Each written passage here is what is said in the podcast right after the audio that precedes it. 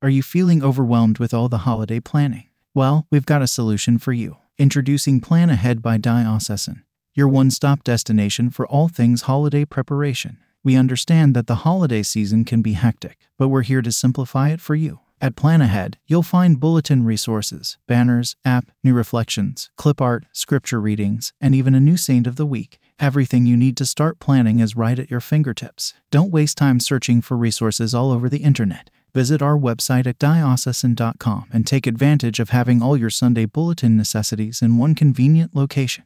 This holiday season, let us help you make your preparations stress free. Visit diocesan.com and start planning with ease. Remember, there's so much to plan for during the holiday season, but we've got you covered. Plan ahead, simplify your holiday preparations today.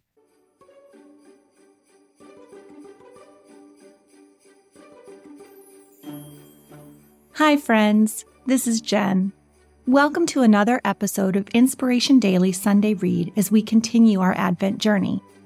Today, I have the honor of sharing with you Let Our Adoration Never Cease by Sister Kathryn James, a piece that invites us into the depths of spiritual reflection and adoration. Sister Kathryn shares with us her cherished childhood memories of Christmas Eve, a time of magical wonder and joy. She reflects on how these moments of singing carols and celebrating the Nativity have evolved into a deeper, more mystical experience of adoration before the Blessed Sacrament. Let Our Adoration Never Cease by Sister Kathryn James.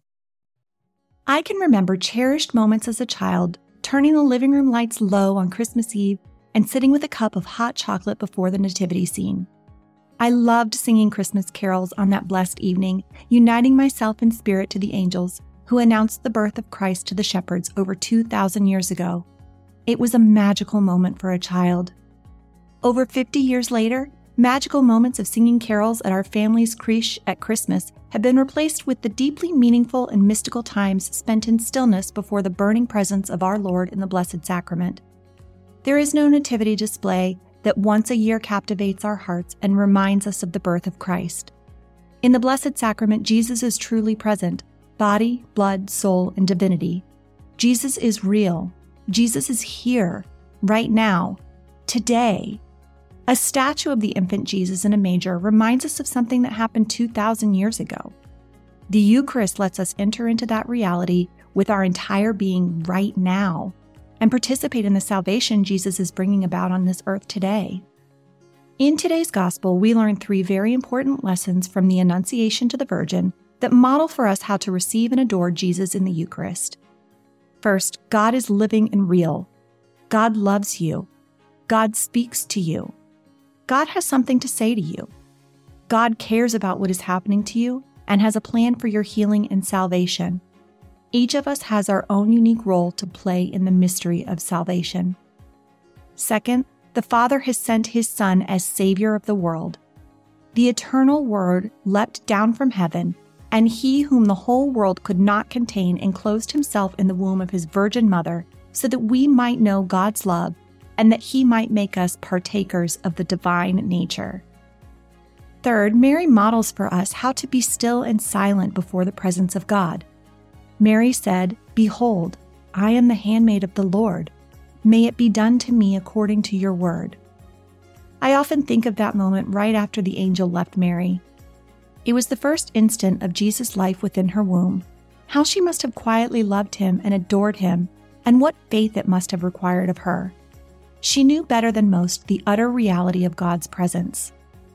Mary was the first tabernacle of God, she adored him in her womb for nine months before his birth, a secret prayer of loving worship.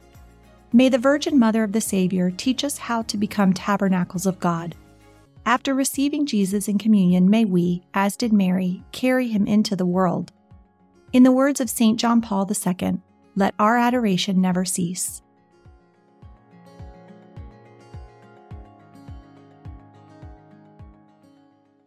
Continue exploring the depths of faith and adoration, I encourage you to follow our podcast, Catholic Life Every Day. Discover more at diocesan.com forward slash podcast and enrich your spiritual journey with additional insights on our blog at diocesan.com forward slash blog.